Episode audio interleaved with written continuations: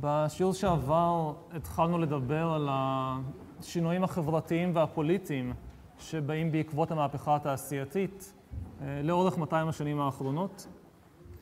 אה, ה-200 שנים האלה ראו הרבה מאוד מהפכות, אה, יותר מהפכות אולי מאשר, יותר מהפכות ושינויים חברתיים ופוליטיים מאשר כל תקופה אחרת בהיסטוריה. יש הרבה מהפכות מפורסמות שבכלל לא, לא הזכרנו, הצרפתית, הרוסית, הסינית וכן הלאה. אבל מכל העשרות מהפכות שונות ומשונות שעברו על העולם ב-200 שנים האחרונות, החשובה ביותר, באמת מהפכה שמגמדת את כל האחרות, זאת הקריסה של המשפחה ושל הקהילה, וההחלפה של המשפחה ושל הקהילה על ידי המדינה והשוק.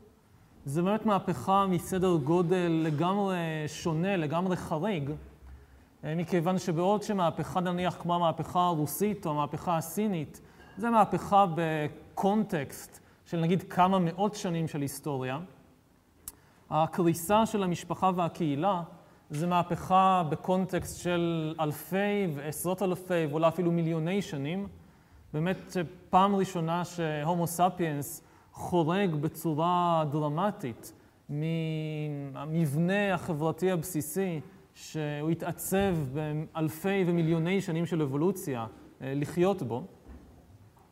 מה שהמדינה והשוק עושים לאורך המאתיים שנים האחרונות זה לקחת על עצמם תפקידים שבמשך דורות על גבי דורות מולאו על ידי המשפחה והקהילה, ויותר מזה, בכך שהם הופכים להיות מרכז החיים של בני אדם בחברות המפותחות. זה לא קורה באותו זמן ובאותה מידה בכל החברות בעולם כמובן, אבל ככל שהחברה מפותחת יותר, מתועסת יותר, בדרך כלל רואים יותר בבירור את התהליך הזה של קריסת המשפחה והקהילה ומעבר מרכז הכובד של החיים אה, למדינה ולשוק. אם בעבר רוב הסחורות, השירותים והצרכים של בני אדם סופקו על ידי המשפחה והקהילה, היום הם מסופקים על ידי המדינה והשוק. אה, המדינה והשוק מספקים לא רק צרכים חומריים, אלא גם יותר ויותר אה, צרכים רגשיים, בזמן שהמשפחה, במיוחד המשפחה המורחבת והקהילה האינטימית אה, נעלמים, בני אדם פיתחו במקום זה קשרים יותר ויותר, קשרים רגשיים, יותר ויותר עמוקים והדוקים לקהילות המדומיינות של המדינה ושל השוק, שזאת הקהילה הלאומית וקהילת הצרכנים. אה, קהילות מדומיינות שדיברנו עליהן בשיעור הקודם, אז הכוונה זה לקהילות של בני אדם שלא באמת מכירים אחד את השני באופן אינטימי. אז שאלו אותי כמה פעמים, גם במהלך השיעור וגם אה, אחרי השיעור, במיוחד לגבי הסיפור הזה של הקהילה של השוק, הקהילה של הצרכנים, אז אולי כדאי להבהיר למה בדיוק הכוונה. אה, קהילה של צרכנים זה קבוצה של בני אדם שיכול להיות מיליוני בני אדם או אלפי בני אדם, שלא באמת מכירים אחד את השני, אבל הם חולקים הרגלי צריכה דומים, והם אה, חולקים אינטרסים צרכניים דומים, ולכן מרגישים חלק מתוך קהילה, ומגדירים את עצמם במידה רבה באמצעות הרגלי הצריכה שלהם, מה שהם קונים, איך שהם קונים. עכשיו זה נשמע אולי משונה בצורה בלתי רגילה, אבל אנחנו מוקפים בדברים כאלה, והם חלק מאוד מאוד מהותי בזהות של אנשים בחברות מפותחות היום. נניח מועדוני מעריצים, נגיד מועדון המעריצים של ג'סטין ביבר, זו קהילה של צרכנים. אם אני מעריץ את ג'סטין ביבר, זה מתבטא כמעט, בראש ובראשונה וכמעט אך ורק על ידי קניות. אני קונה דיסקים, אני קונה כרטיס להופעה, אני קונה פוסטרים, אני קונה רינגטון לטלפון, אני קונה כל מיני דברים. ככה אני מגדיר מי אני. אבל לאנשים שהם לא ילדות בנות 12, זה אולי נשמע משונה, אבל לאנשים שהם כן, זה דבר מהותי ביותר בחיים ובזהות. דוגמה אחרת זה מועדוני מעריצים של קבוצות כדורגל, נגיד בית"ר ירושלים, או מנצ'סטר יונייטד, או ברצלונה, או משהו כזה. זה גם, זה קהילה של צרכנים באופן עקרוני. מה כבר משותף לאנשים האלה? חוץ מזה שהם חולקים הרגלי צריכה מסוימים. דוגמה מכיוון אחר זה ירוקים או שוחרי איכות סביבה. שלהוציא מספר קטן שגם עסוק בפעילות פוליטית או בהפגנות, הרוב המכריע של אנשים שמגדירים כחלק מהותי בזהות שלהם אה, איזשהו אלמנט ירוק, עושים את זה על ידי הרגלי צריכה. הם קונים נגיד רק מזון אורגני או רק מזון שלא הונדס הנדסה גנטית. הם קונים נגיד רק בגדים או מוצרים שיוצרו פחות מ-100 קילומטר ממקום המגורים שלהם. הם קונים מכונית חשמלית ולא מכונית שפועלת על, על אה, אה, נפט שמזהם וכן הלאה. אז אלה דוגמאות לקהילות צרכניות. לא היו כמעט דברים כאלה לפני 500 או לפני אלף שנה. יש כל מיני מועדוני מעריצים, נגיד של קדושים, אבל אם אני לפני אלף שנה מעריץ את תומאס הקדוש, אה, אז זה לא ממש מתבטא יותר מדי בהרגלי צריכה. זה מתבטא בכל מיני דברים אחרים, כמו תפילות וכל מיני פרקטיקות של אה, יראה ופרקטיקות פולחניות, אבל צרכנות היא מרכיב מאוד קטן בתוך הסיפור הזה. עכשיו שוב, בישראל אולי קצת קשה לנו להבין את החשיבות העצומה שקהילות צרכניות מקבלות, כי אנחנו עדיין תקועים באמצע סכסוך לאומי, וזה נראה הרבה יותר חשוב מאשר הקהילות הצרכניות. אבל במקום כמו אירופה, הזהות הלאומית מאוד מאוד מאוד אה, נשחקה, ויותר ויותר זהויות צרכניות של השוק הם הדבר הדומיננטי. גרמני ירוק הרבה פעמים יעדיף להתחתן עם צרפתייה ירוקה מאשר עם גרמניה מזהמת. מכיוון שהזהות באמת הצרכנית היא יותר משמעותית, יותר קריטית, מאשר הזהות הלאומית. אה, אז, זה, אלה, אז זו באמת המהפכה אולי הגדולה שעוברת על האנושות מבחינה חברתית ופוליטית, ההחלפה של משפחה וקהילה במדינה ובשוק.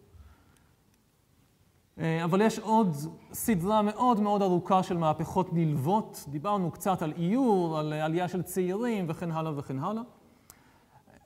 אה, אם לנסות לסכם מה זה עושה לחברה האנושית ולפוליטיקה, אז על רגל אחת זה הסדרה המאוד ארוכה של מהפכות משנה את הטבע הבסיסי של מה זה בכלל סדר חברתי, מה זה בכלל סדר פוליטי. רוב ההיסטוריה אנשים תפסו סדר חברתי ופוליטי דבר ראשון בתור משהו יציב. זה יכול להיות ככה, זה יכול להיות אחרת, אבל זה קודם כל דבר יציב, שלא משתנה, שנותן איזשהו מבנה, איזושהי מסגדת ברורה לחיים, גם של האדם כפרט וגם של הקולקטיב האנושי.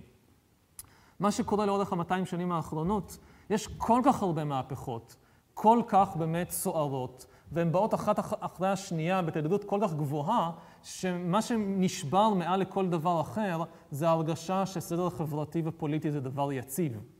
במקום זה, זה מתחלף באיזושהי הרגשה, איזושהי מוסכמה, שסדר חברתי ופוליטי זה דבר נזיל, זה דבר שהוא כל הזמן בתנועה, זה דבר שכל הזמן עשוי להשתנות, שכדאי לשנות, שצריך לחשוש מפני שינוי, אבל שינוי כל הזמן קורה. זה בעצם סדר במהפכה מתמדת. אין רק שנים בודדות של מהפכה, 1789, 1917, כל שנה ושנה היא מהפכנית. יש פה ושם פיקים, אבל בעצם כל שנה היא מהפכנית. זה המצב הסטנדרטי של החיים שלנו. אבל אפשר היה לצפות שמהפכות כל כך הרבה מהפכות או מהפכה בלתי פוסקת גם תייצר כמויות חסרות תקדים של אלימות.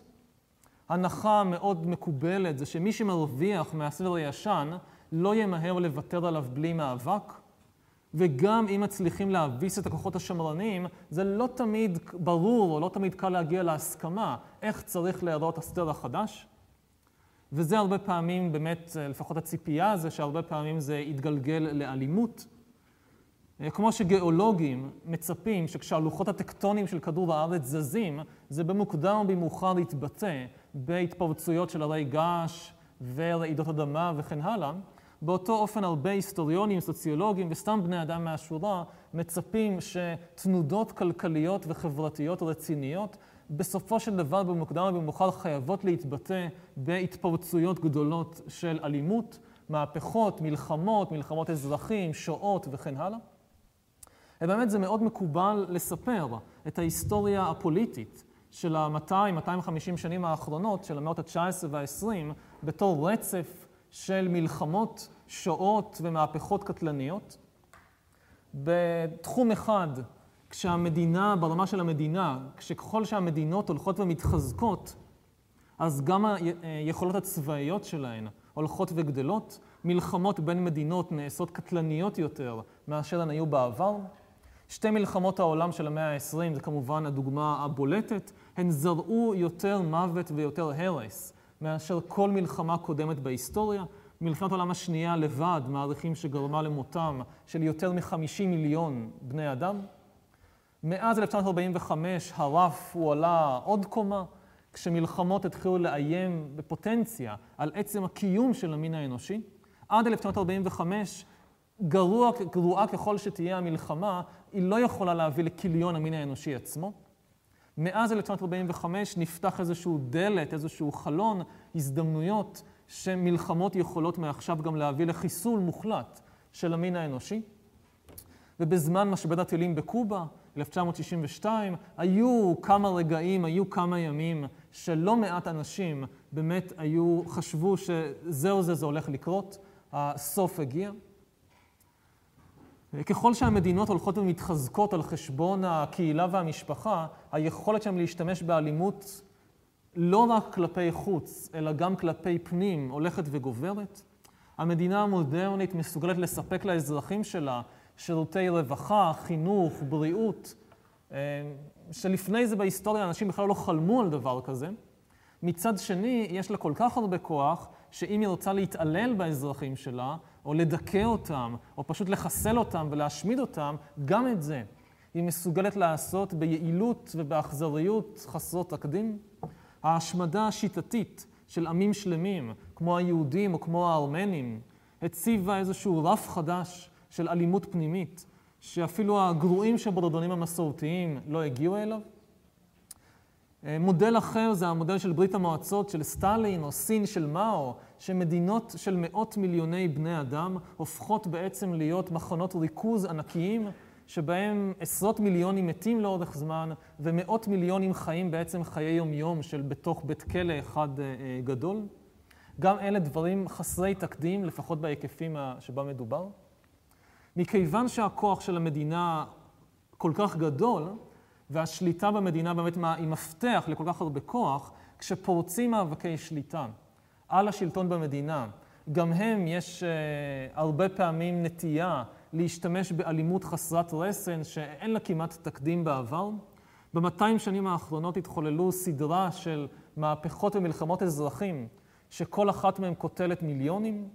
המלחמה הגדולה ביותר במאה ה-19 זה לא המלחמות הנפוליוניות, או מלחמת קרים, או איזושהי מלחמה בינלאומית אחרת, אלא זה מלחמת אזרחים בסין בין 1850 ל-1864, מה שידוע בתור מרד הטייפינג, מלחמה שקוטלת בערך 20 מיליון בני אדם.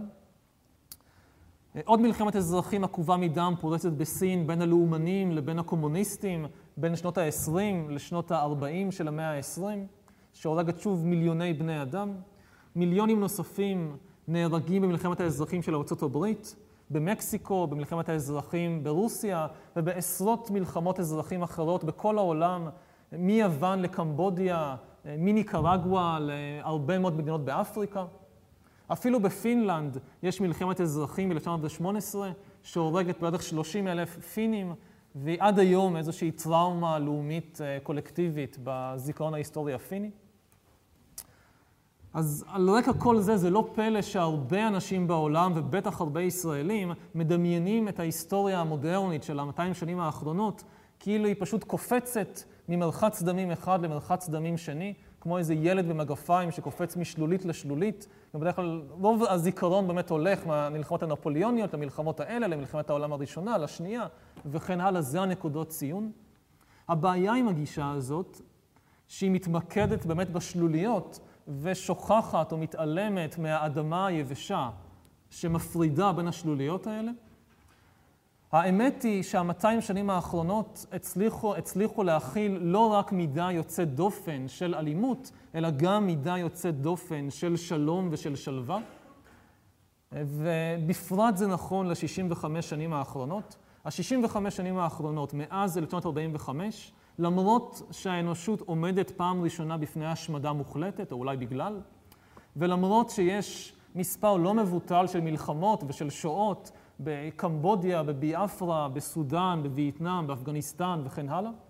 ה-65 שנים האלה זה התקופה השלווה ביותר בדברי ימי האנושות ובפער עצום, כלומר זה לא באיזשהו פער קטן, בפער עצום, וזה מפליא במיוחד כיוון שה-65 שנים האלה זה גם התקופה הסוערת ביותר בהיסטוריה מבחינת קצב השינויים הטכנולוגיים, החברתיים, המגדריים, הפוליטיים. זה בעת ובעונה אחת התקופה הכי הכי סוערת מבחינה של באמת שינויים ומהפכות שהעולם אי פעם ידע, ובו זמנית זו התקופה הכי הכי שלווה מבחינת אלימות שהאנושות אי פעם הכירה, ושוב, בהפרש עצום. רוב האנשים מתקשים להבחין בשלווה היוצאת דופן של העולם ב-65 שנים האחרונות משלוש סיבות עיקריות. סיבה אחת זה שרוב האנשים, או בעצם כל האנשים, אף אחד לא חי לפני אלף שנה או לפני אלפיים שנה, ולכן אף אחד לא זוכר ולא יודע כמה העולם היה הרבה יותר אלים מאשר היום. אנחנו מכירים רק את העולם שלנו. אז זו סיבה אחת לחוסר ההבנה. סיבה שנייה זה שככל שהמלחמות נעשו נדירות יותר, ככה הן מושכות אליהן יותר ויותר תשומת לב, בפרט בעולם של מדיה מתפתחת, שאין דבר שמוכר חדשות יותר טוב מאשר מלחמה. אזורים שלווים לא מושכים תשומת לב, ולכן הרבה יותר אנשים חושבים על המתי מעט מלחמות שעוד נשארו בעולם, במקומות כמו אפגניסטן או בעיראק, מאשר שמים לב לרוב המכריע של האזורים שבהם יש שלווה חסרת תקדים. מתי בפעם האחרונה סיפרו בחדשות על מלחמה שלא קרתה, או על ארגון טרור שלא הוקם? אפגניסטן תופסת הרבה יותר מקום בחדשות מאשר נגיד השקט, השקט היחסי שיש בהודו. עוד הסיבה השנייה, באמת איזושהי פער תפיסתי. הסיבה השלישית זה שהמוסר של בני אדם הוא מוסר של מספרים קטנים. קשה להם לחשוב במספרים גדולים, אבל כדי להעריך באמת את מידת השלווה של העולם, או את מידת האלימות של העולם, צריך להשתמש במוסר של מספרים גדולים. אז למה הכוונה? אני אתן דוגמה קרובה אלינו. בשנת 2006 מתו 116 ישראלים במלחמת לבנון השנייה. עוד 29 ישראלים מתו בפיגועי טרור, ועוד 148 ישראלים נרצחו על רקע, רקע פלילי. כשישראלים שומעים את זה, הם הרבה פעמים מאוד מזדעזעים. כל אדם הוא עולם ומלואו, כל חלל אה, זה משפחה הרוסה, שלמה. והנטייה להסתכל על הדברים באופן הזה, שזה באמת מוסר של מספרים קטנים, מסתירה מהעיניים שלנו את העובדה שכמעט בכל קנה מידה, ישראל, לפחות בתוך גבולות הקו הירוק, זה אחד המקומות הבטוחים ביותר שהיו אי פעם בתולדות האנושות. רמת הביטחון האישי בתוך גבולות הקו הירוק, ואפילו מחוצה לו, היא כל כך גבוהה, שרוב האנשים שחיו בעבר לא היו מסוגלים בחלומותיהם הוורודים ביותר להעלות בדמיונם דבר כזה. אנשים הולכים לישון מבלי לחשוש שבאמצע הלילה יקיפו אותם תושבי השכונה או הכפר השכן וישחטו את כולם? אנשים נוסעים נגיד מירושלים לתל אביב ולא מפחדים שבאמצע הדרך תעצור אותם כנופיית שודדים ותשדוד אותם, או תעצור אותם כנופיית סוחרי עבדים ותתפוס אותם ותמכור אותם לעבדות? תלמידים מצפים להגנה מפני המכות של המורים שלהם, ילדים מצפים להגנה מפני המכות של, של ההורים שלהם, נשים מצפות להגנה מפני המכות של הבעלים שלהם, ולמרות שהמדינה לא מצליחה תמיד לספק את הסחורה, במספר רב מאוד של מקרים היא מספקת את הסחורה במידה מסוימת, נגיד ככה. לאין שיעור, לפני 500 או 1,000 שנה, אף אחד בכלל לא היה לו ציפיות כאלה. בטח ובטח שלא, אה, שהדברים האלה לא מומשו. אם עוברים למוסר של מספרים גדולים, אז זה נהיה הרבה יותר ברור. 293 ישראלים נהרגו בזדון מידי אדם בשנת 2006, שנת המלחמה האחרונה, סוג של מלחמה שהייתה בישראל. ה-293 אנשים האלה זה בסך הכל 0.75 אחוז מתוך 39 אלף ישראלים שמתו באותה שנה. באותה שנה, 2006, 400 ישראלים התאבדו. זאת אומרת, בישראל של המאה ה-21, אפילו בשנה של מלחמה, יש לכם באופן משמעותי סיכוי גבוה יותר להרוג את עצמכם מאשר הסיכוי שאיזשהו בן אדם אחר, חמאסניק או חיזבאללה או מי שזה לא יהיה, יהרוג אתכם בזדון? הרוב המכריע של הישראלים שמתים, מתים כתוצאה ממחלות, נגיד כמו סוכרת, שבשנת 2006 הרגה 2,500 ישראלים. למי שרוצה להצביע ולהגיד, טוב, זה ידוע שישראל זה אי יוצא דופן של שלווה, ושבשאר העולם המצב לא כל כך טוב, אז בשאר העולם, ברוב העולם לפחות, להוציא אזורים מאוד מאוד מסוימים, המצב הוא טוב באותה מידה, אם לא יותר. בשנת 2000 מלחמות הביאו למוות של 310 אלף בני אדם ברחבי העולם, פשיעה אלימה הביאה למוות של עוד 520 אלף בני אדם, סך הכל 830 אלף בני אדם מתו בשנת 2000 בזדון מידי אדם, זה בסך הכל אחוז וחצי מסך המתים באותה שנה, סך הכל 56 מיליון. בכל העולם התאבדו באותה שנה 815 אלף בני אדם, זה בערך אותו דבר, אותו מספר. ב-2002 הנתונים אפילו יותר מפתיעים, 172 אלף בני אדם מתו במלחמות, 569 אלף בני אדם מתו מפשיעה, סך הכל 741 אלף, ואילו 873 אלף התאבדו, מתוך סך כולל של 57 מיליון. כלומר, גם בעולם כולו, הסיכוי של בן אדם להרוג את עצמו, אתם יותר מסוכנים לעצמכם מאשר כל פושע או ארגון טרור או מדינה זרה או מה שזה לא יהיה. ולמי מגיע הקרדיט על הירידה הבאמת דרמטית הזאת בהיקף האלימות בעולם? אז הוא מגיע מעל לכל דבר אחר למדינה. רוב ההיסטוריה, רוב האלימות היא אלימות מקומית בין משפחות, בין חמולות, בין קהילות. כפי שהנתונים האלה מלמדים, אפילו היום, פשיעה, שזה בדרך כלל אלימות מקומית, בין באמת בתוך משפחות וקהילות, היא סכנה הרבה יותר חמורה מאשר מלחמות. אמ, לגבי מה היה המצב לפני המהפכה החקלאית יש ויכוח סוער, אבל לפחות אה, לגבי מה קורה אחריה יש הסכמה די גורפת אצל החוקרים, שאצל החקלאים הראשונים, שחיו בקהילות קטנות, בכפרים קטנים, בלי שום מסגרת מדינית גדולה של איזה מלך או ממלכה או אימפריה או משהו כזה, אלימות בין אנשים הייתה גורם מוביל ביותר למוות. מעריכים שבערך 15% מכלל מקרי המוות אצל חקלאים פרימיטיביים, שאין להם ממלכות ומדינות ומלכים ומשטרות וצבאות, נגרמת מידי אדם. 15% זה פי 10 בערך מהמצב היום. מה שקורה בהיסטוריה, שככל שעולות ממלכות ואימפריות ומדינות, ככה כמות האלימות בעולם יורדת. כי לא משנה כמה צרות עושים המלכים ועושים הקיסרים ועושות הממשלות, הן לפחות מרסנות את גורם האלימות מספר אחד, שאלה המשפחות והחמולות אה, והקהילות. ולכן באמת בעשורים האחרונים, ככל שהמדינה באמת מתחזקת עוד יותר על חשבון המשפחה והקהילה, ככה רמת האלימות צונחת. עוד קצת סטטיסטיקות. ההערכה היא שאצל חקלאים פרימיטיביים, פרימיטיביים במובן שאין להם שום מסגרת פוליטית מעבר לכפר, בערך 400 בני אדם נרצחים מדי שנה על כל 100 אלף אנשים. זו מידה מקובלת למדד אלימות. כמה אנשים על כל 100 אלף נרצחים בשנה. אז אצל חקלאים שגרים בכפרים בלי שום מסגרת מיד, זה 400 ל-100 אלף. אם בתל אביב, שיש בה 400 אלף תושבים, החיים היו מתנהלים ככה, היו נרצחים כל שנה 1,600 תל אביבים מיד. אה, בממלכות האנרכיות של אירופה בימי הביניים, כל מיני רובין הוד, רובין הוד וכן הלאה, נרצחים בסך הכל 20 עד 40 בני אדם בממוצע בשנה לכל 100 אלף אנשים. במדינות הריכוזיות של אירופה היום, הסטטיסטיקה היא אחד, זאת אומרת, בן אדם אחד לשנה על כל 100 אלף אנשים נרצח. הממוצע בכל העולם הוא תשעה בני אדם בשנה לכל 100 אלף אנשים. מה שמשנה את הסטטיסטיקה זה מקומות כמו סומליה או כמו קולומביה או כמו אפגניסטן, ששם אין כמעט מדינה, אה, ולכן רמת האלימות היא הרבה הרבה הרבה יותר גבוהה. כן.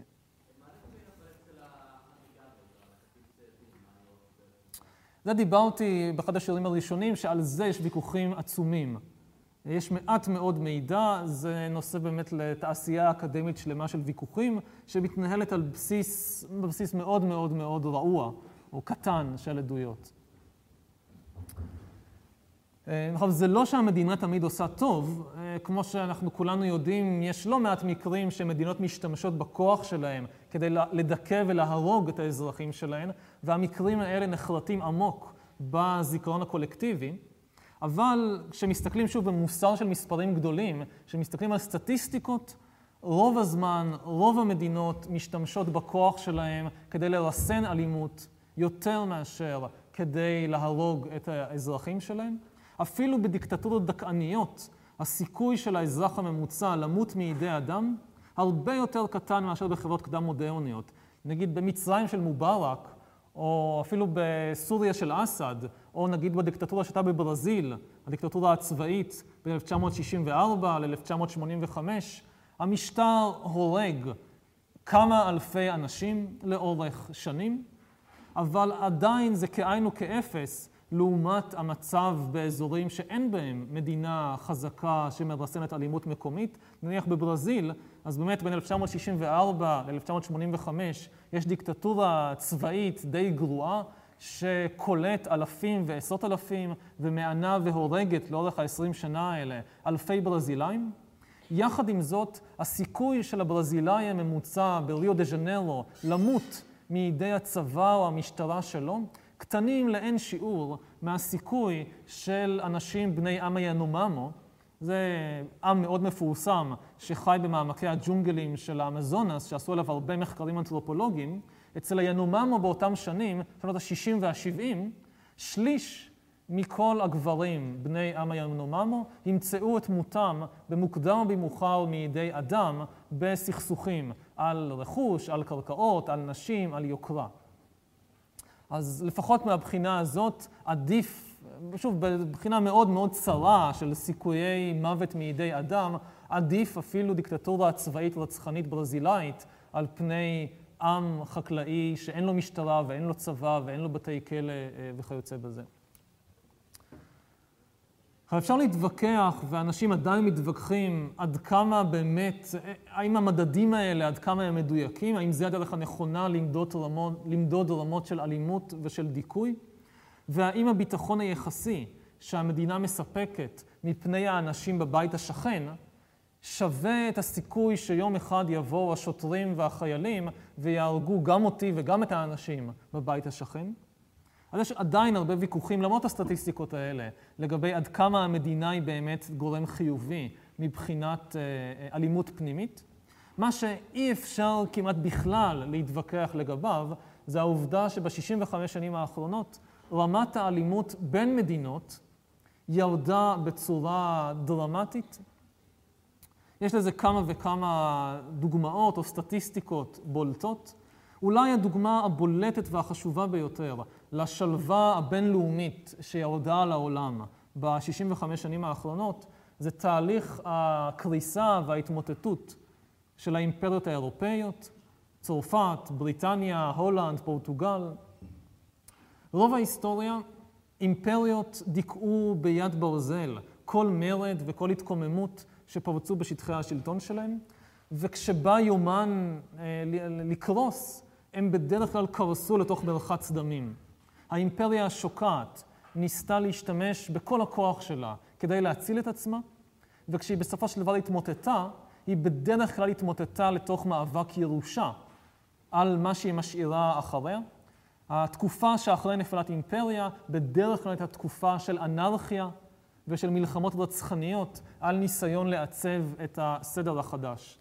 מ-1945 תהליך ההתמוטטות של אימפריות נהיה תהליך לא רק מאוד מהיר, אלא גם תהליך מאוד מאוד שלו, מאוד מאוד מסודר. הדוגמה הבולטת זה נפילת האימפריה הבריטית. ב-1945 בריטניה היא האימפריה הגדולה ביותר בהיסטוריה. היא שולטת בערך ברבע מכדור הארץ. 30 שנים אחרי זה, 1975, בריטניה שולטת בכמה איים קטנים ונידחים. תוך השלושים שנים האלה היא נסוגה כמעט מכל שטחי השלטון שלה, בלי לראות יותר מכמה יריות, בלי לאבד יותר מכמה אלפי חיילים, ובלי להרוג יותר מכמה עשרות אלפי בני אדם, שזה נורא נורא נורא מעט בהשוואה לממוצע ההיסטורי של דברים כאלה. ומה שמחליף את האימפריה הבריטית זה לא אנרכיה רצחנית, אלא מה שמחליף אותה זה שורה ארוכה של מדינות עצמאיות, שברובן המכריע יש להן גבולות מוכרים ומסודרים, ושברובן המכריע חיות אחת עם, הש... עם השנייה בשלום. זה נכון שהבריטים הרגו כמה עשרות אלפי בני אדם בתהליך הזה, וזה נכון שבכמה מוקדים בעייתיים, כמו פה, כמו בקפריסין, כמו בהודו, הנסיגה הבריטית לוותה בהתפרצויות של סכסוכים אתניים מקומיים, אבל שוב, בהשוואה לממוצע ההיסטורי של מה קורה כשאימפריה נופלת, זה שום דבר. אימפריות אירופאיות אחרות, נגיד הצרפתים והפורטוגזים, אה, הפגינו עקשנות רבה יותר, והצרפתים מנהלים שתי מלחמות מאוד עקובות מדם, אחת באלג'יריה, השנייה בווייטנאם, כדי לנסות ולהציל את האימפריה שלהם. אבל גם הצרפתים, אחרי כמה שנים, אה, בסופו של דבר מרימים ידיים, ואז נסוגים משטחים עצומים שבהם הם שולטים, בלי אלימות, בצורה באמת מאוד מסודרת ושלווה, ומפנים את המקום שלהם לא לאנרכיה, אלא לסדר מוסכם ומסודר. ובאמת זו אולי תופעה גם כן מאוד מאוד מאוד מעניינת, שהיא ייחודית לתהליך ההתמוטטות של האימפריות האירופאיות, שבניגוד למה שקורה כשהאימפריה הרומית נופלת, או כשהאימפריה הפרסית האחמנית נופלת, או כשהאימפריה הפרסית הצפאבית נופלת, או כמעט כל אימפריה אחרת, כשהאימפריות האירופאיות נופלות, מאוד, יש הסכמה גורפת על מה הדבר שצריך להחליף אותן, והן מוחלפות בסדר פוליטי אחיד ומאוד ברור, שזה הסדר של המדינות, שזה גם תופעה מאוד משונה. רוב ההיסטוריה אף פעם לא היה סדר פוליטי אחיד בכדור הארץ, תמיד היה בליל של מודלים פוליטיים שונים. באותה נקודה בזמן, בחלק מהמקומות היו ממלכות, בחלק אימפריות, בחלק עוד היו שבטים, ערי מדינה, מלא אזורים, לא היה שם שום מסגרת פוליטית, שטחים ריקים או שטחים חסרי כל מסגרת אה, אה, פוליטית. מה שקורה מאז 45', שמתגבשת הסכמה גורפת גלובלית על איך אמור להיראות סדר פוליטי, יש אך ורק סדר פוליטי אחד שמקובל ושמחליף את כל האימפריות, וזה מדינות. כל שטחי היבשה היום ובעשורים האחרונים בכדור הארץ מחולקים לסדר פוליטי אחד ויחיד שזה מדינות, מלבד שני מקומות יוצאי דופן, אנטרקטיקה ויהודה, שומרון ועזה. זה, כמה שזה נשמע משונה, זה שני המקומות היחידים על פני כדור הארץ, שטחים יבשתיים היחידים על פני כדור הארץ, שלא שייכים לאף מדינה. וזה באמת משונה בצורה בלתי רגילה. ישראלים לא חושבים על זה בדרך כלל, כי אנחנו כל כך קרובים לשם, בסך הכל זה חצי קילומטר מפה, שזה נראה לנו טבעי שיש מקום כזה. אבל חלק באמת מהבעייתיות, נניח, הבינלאומית של המצב של ישראל, שישראלים מתקשים להבין, זה שהמצב שיש ביהודה, שומרון ועזה הוא משונה, שוב, סכסוכים יש בכל העולם, יש בקשמיר, יש בסודאן, יש מלא סכסוכים. אבל בקשמיר למשל, יש טריטוריה ששתי מדינות תובעות עליה בעלות. זה שייך להודו, ופקיסטן אומרת זה שלי. המקום היחיד בעולם שיש חתיכת אדמה יבשה שאתם שואלים לאיזה מדינה זה שייך, ואין, זה פשוט לא שייך לאף מדינה, זה שוב, זה או אנטרקטיקה או יהודה, שומרון ועזה, שזה פשוט לא שייך לאף מדינה. אמ, אז באמת להוציא המקרה המאוד משונה הזה, בכל שאר העולם יש הסכמה גורפת ששטח יבשה, זה צריך להיות אה, מדינה. אה, ולמרות שבאמת פה ושם יש סכסוכים, כמו הסכסוך הישראלי-פלסטיני, או כמו הסכסוך ההודי-פקיסטני על קשמיר, בסך הכל התהליך התפרקות של האימפריות האירופאיות היה שלב ומסודר באופן אה, מדהים. עוד יותר שלב ומסודר ומדהים היה תהליך ההתפרקות של האימפריה הסובייטית והאימפריה הרוסית ב-1989 עד 1991. גם שם מתים כמה אה, בני אדם בכמה אה, מוקדי סכסוך. מתפרצים כמה סכסוכים אתניים בבלקנים, בקווקז ובמרכז אסיה, אבל כשמסתכלים, כשהולכים צעד אחורה ומסתכלים על נפילת האימפריה הסובייטית והאימפריה הרוסית אה, ממבט מקרו, אפשר להשתומם שמעולם לא קרה בהיסטוריה שאימפריה כל כך גדולה, עם עוצמה צבאית כל כך גדולה, נעלמה, התמוטטה בצורה כל כך מהירה ורגועה ושלווה. ב-1989 הסובייטים לא סובלים שום תבוסה צבאית מלבד קצת באפגניסטן.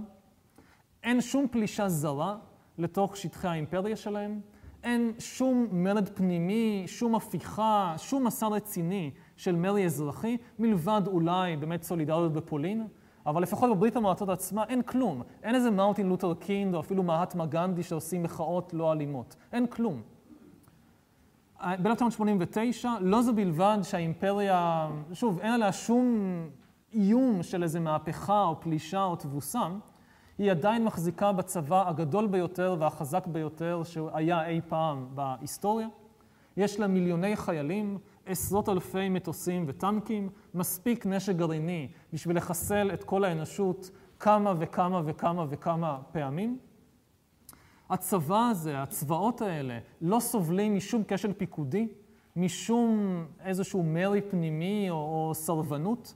אם מנהיג ברית המועצות, מנהיג האימפריה, מיכאל גורבצ'וב, היה נותן פקודה לפתוח באש, הצבא האדום היה פותח באש. אין, אין כמעט ספק בדבר הזה.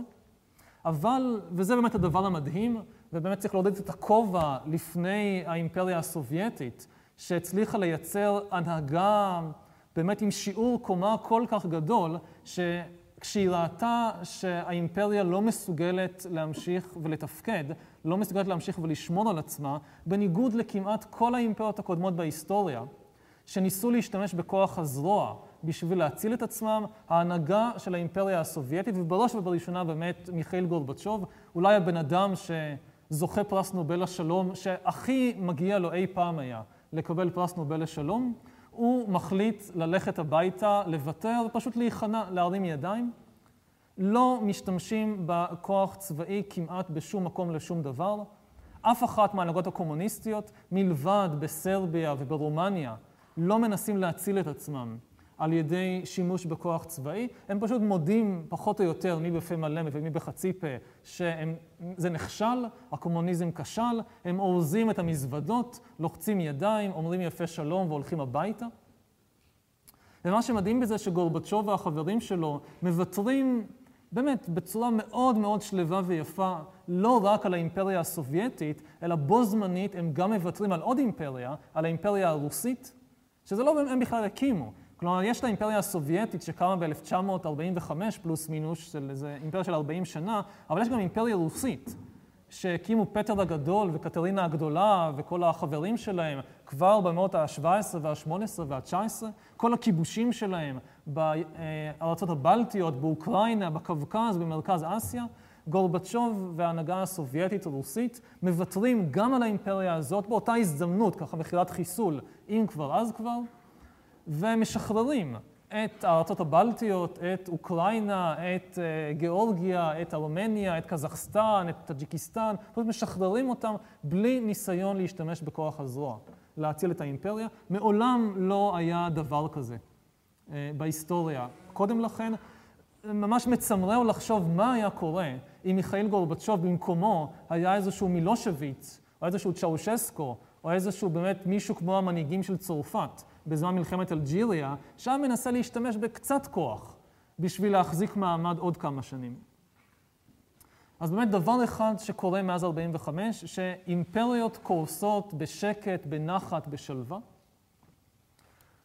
דבר נוסף אה, מאוד משמח, מאוד מדהים שקורה, שכאמור על חורבות האימפריות קם סדר מוסכם, מסודר ושלב. המדינות העצמאיות שמחליפות ברחבי העולם את האימפריות, מגלות עניין מועט להדהים בלנהל מלחמות.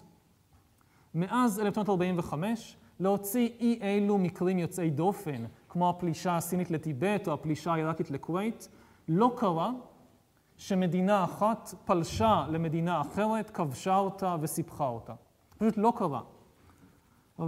להבין כמה זה משונה, אז שוב צריכים איזשהו מבט היסטורי יותר ארוך טווח. רוב ההיסטוריה, הרעיון שמדינה אחת או ממלכה תפלוש לשכנים, תכבוש אותם ופשוט תספח אותם, זה היה כל ההיסטוריה. תפתחו את כל הספרי ההיסטוריה, זה מה שיש שם. נגיד ב-1389 הטורקים העות'מאנים פולשים לסרביה, מביסים את הצבא הסרבי בקרב קוסובו, כובשים את סרביה ובולעים אותה, מספחים אותה לאימפריה שלהם. ב-1396 הם מביסים צבא נוצרי גדול בקרב ניקופוליס ובולעים את בולגריה.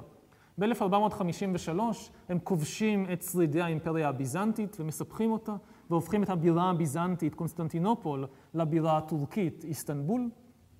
ב-1460 הם פולשים ליוון, כובשים אותה ומספחים אותה. ב-1517 הם פולשים לסוריה ומצרים, כובשים אותם ומספחים אותם. ב-1526 הם פולשים להונגריה, כובשים אותה ומספחים אותה, וכן הלאה וכן הלאה, עד סוף המאה ה-16 הם בולעים עוד ועוד נתחים ממזרח אירופה, צפון אפריקה והמזרח התיכון. זה לא ייחודי לטורקים העות'מאנים, ככה כולם עושים, ככה כל האימפריות הגדולות של ההיסטוריה מוקמות. לזה כולם מצפים. זה פשוט לא קורה יותר. מאז 1945 אין דוגמה להוציא אולי הכיבוש הסיני של טיבט, שגם זה בספק, כי טיבט לא ברור אם הייתה מדינה עצמאית, היא למשל לא הייתה חברה באו"ם. אמ, לא קרה שמדינה אחת פשוט כובשת ובולעת ומספחת מדינה עצמאית אחרת. עכשיו, מלחמות בינלאומיות מסוגים יותר מוגבלים עדיין קורות ועדיין מיליונים לאורך זמן מתים במלחמות, אבל זה כמו האמרה הידועה על סטטיסטיקאים, שסטטיסטיקאי יכול לטבוע בבריכה שעומקה הממוצע עשרה סנטימטר. זה נכון, זה אפשרי, אבל זה לא משנה את העובדה שעומקה הממוצע של הבריכה הוא עדיין עשרה סנטימטר. זאת אומרת, אתם יכולים לטבוע, אתם יכולים להיות במקום כמו קמבודיה או כמו סודאן בסוף המאה ה-20, וזה רע מאוד. אבל שבאמת מתרוממים להסתכל על זה במבט מקרו, זה לא משנה את העובדה שמאז 1945 מלחמות בינלאומיות רציניות, לא איזה סכסוך גבולות קטן, מלחמה כמו שהיה פעם, כבר כמעט לא פורצות בשום מקום בעולם. הרבה אנשים סבורים בטעות שזה איזושהי תופעה ייחודית למדינות אירופה או צפון אמריקה העשירות והשבעות והדמוקרטיות. אבל זה ממש לא המצב. השלום מגיע לאירופה אחרי שהוא מגיע להרבה אזורים אחרים בעולם. למשל, המלחמה הרצינית האחרונה בין שתי מדינות דרום-אמריקאיות או לטינו-אמריקאיות זה מלחמת צ'אקו בין בוליביה לפרגוואי בין 1932 ל-35, וגם המלחמה הזאת הייתה מאוד יוצאת דופן בתקופתה. המלחמה הבינלאומית האחרונה לפניה בין שתי מדינות דרום-אמריקאיות זה המלחמה הפציפית בין צ'ילה לבין בוליביה ופרו בין 1879 ל-1884. מאז 1884, להוציא את המקרה המאוד ייחודי הזה של מלחמת צ'אקו, מדינות לטינו-אמריקאיות לא מסתבכות אחת עם השנייה במלחמות רציניות. שוב, יש פה ושם איזה סכסוך גבולות קטן, אבל מלחמה אמיתית, כמו שהיו במאות ה-16, 17, 18, אין יותר באמריקה הלטינית. באותו אופן אנחנו לא נוטים בדרך כלל לחשוב על העולם הערבי בתור עולם שלו במיוחד, אבל האמת זה שמאז שמדינות ערב קיבלו עצמאות ומסוגלות לנהל את ענייניהן בעצמן, קרה אך ורק פעם אחת, ששתי מדינות ערביות נלחמו אחת בשנייה מלחמה בהיקף מלא, מלחמה טוטאלית, זה הפלישה העיראקית לכווית, 1990. יש לא מעט, היו לא מעט סכסוכי גבולות בין מדינות ערביות, נגיד ירדן וסוריה 1970.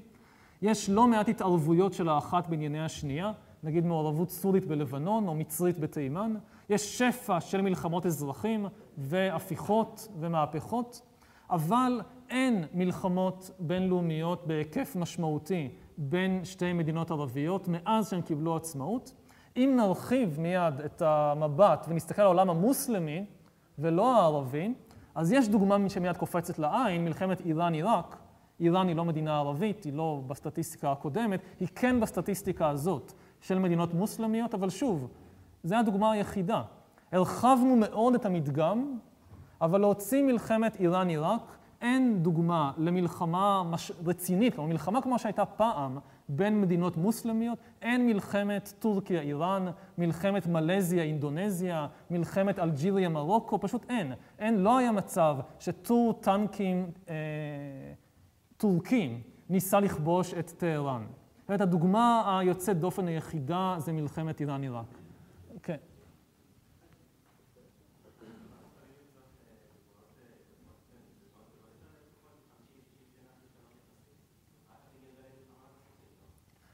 אוקיי, לגבי מה, מה, האם 65 שנה זה, מס, זה טווח זמן מספיק? אז שתי התייחסויות לזה.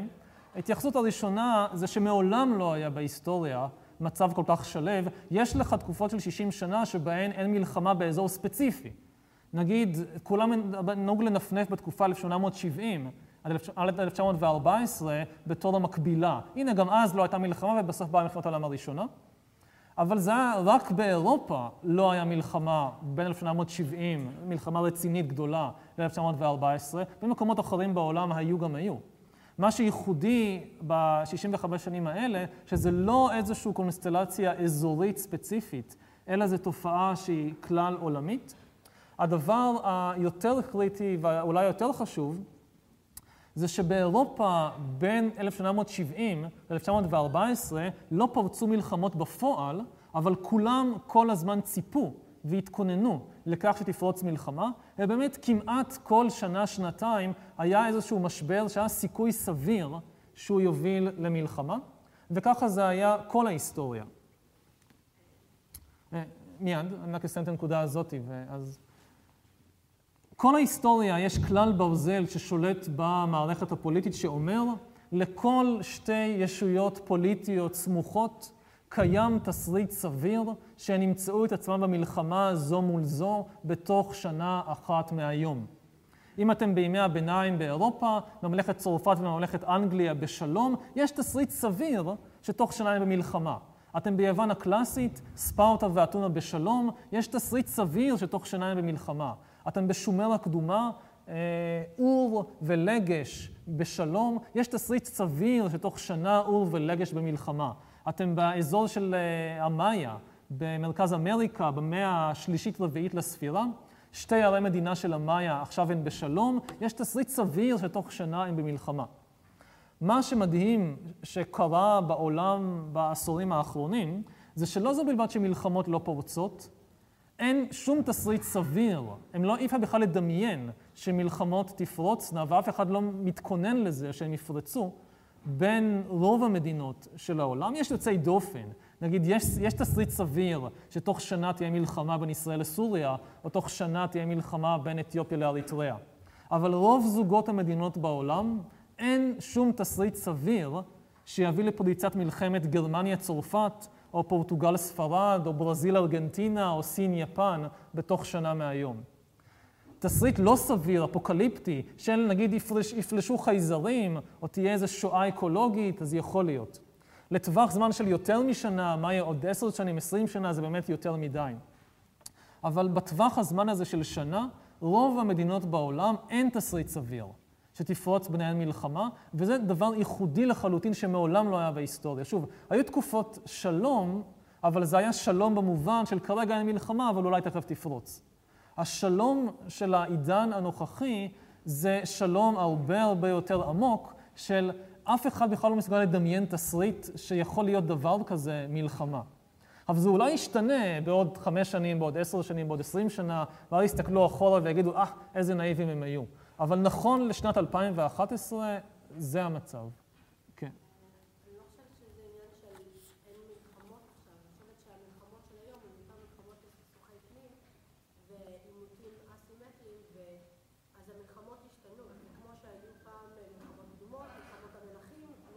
אוקיי, זה, זה, זה נכון שיש עדיין הרבה מלחמות אזרחים ופנימיות, אבל תראי, זה, זה מצב של יש לך שתי עזים בבית ואת מוציאה אחת.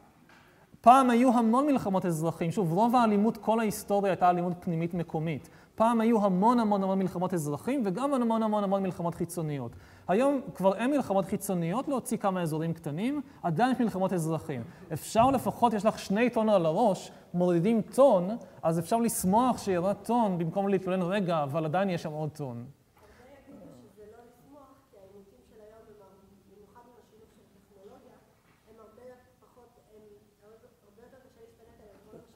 זה פשוט לא, לא נכון.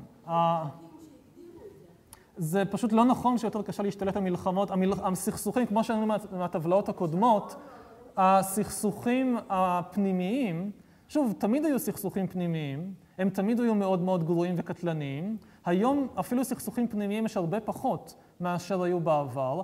אבל נכון שזה עדיין דבר מאוד גרוע, אבל שצריך לאמץ את ראיית המקרו. מספר האנשים שמתים במלחמות, מספר האזורים שיש בהם מלחמות, כולל מלחמות פנימיות, היום בכדור הארץ מעולם לא היה קטן כל כך. כן. להשוות את העולם עכשיו לעולם קודם, אולי זאת לא השוואה נכונה, אולי צריך להשוות את העולם היום לאימפריה.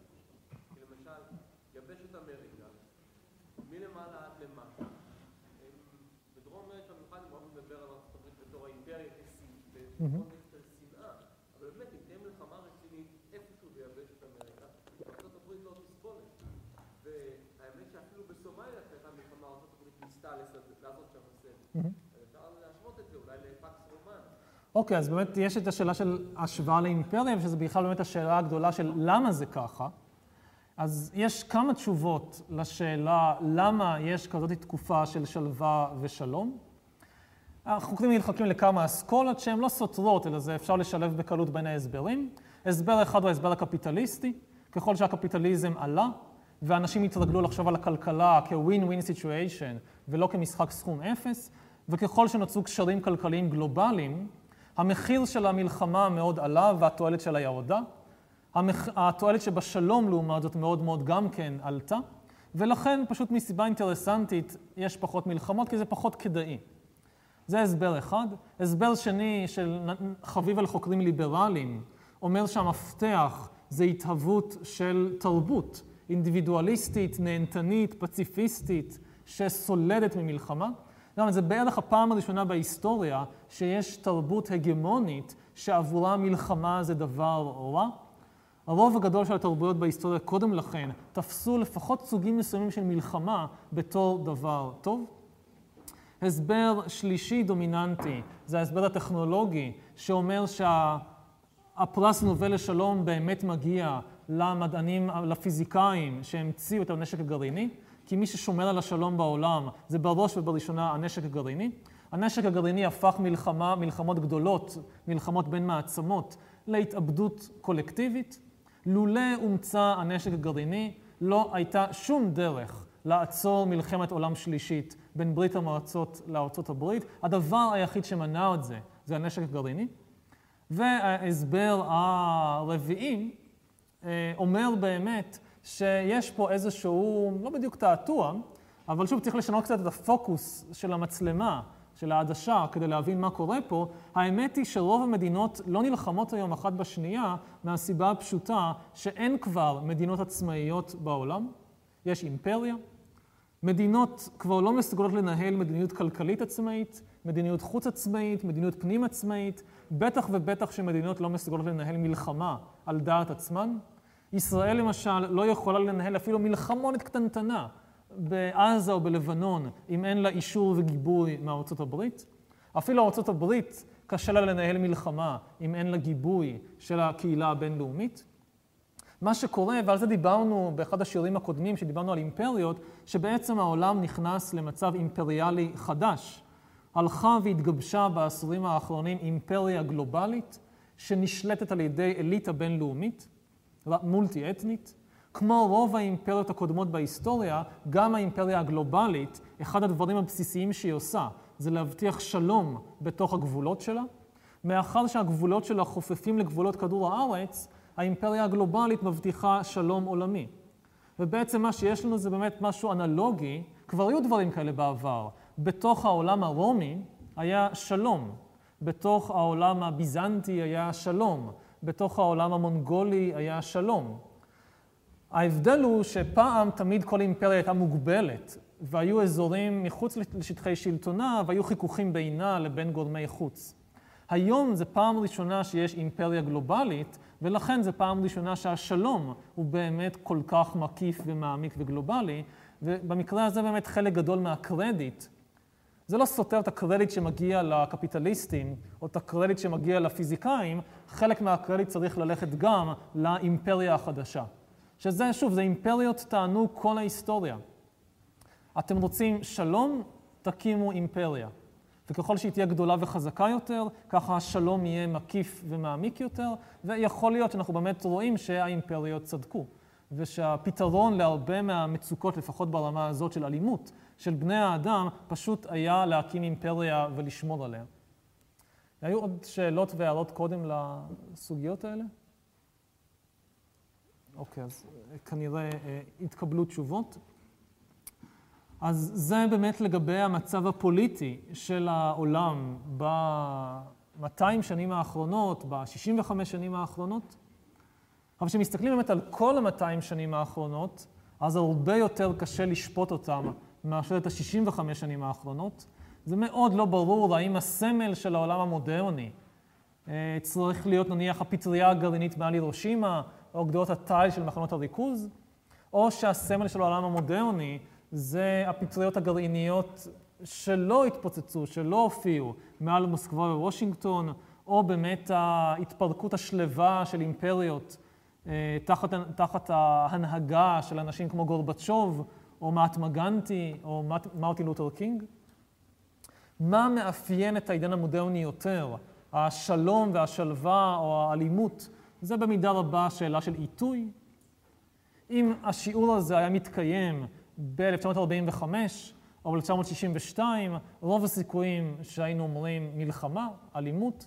מאחר שהוא מתקיים ב-2011, אז יש יותר נטייה להגיד בעצם המאפיין היותר מעניין ומהותי זה השלווה והשלום.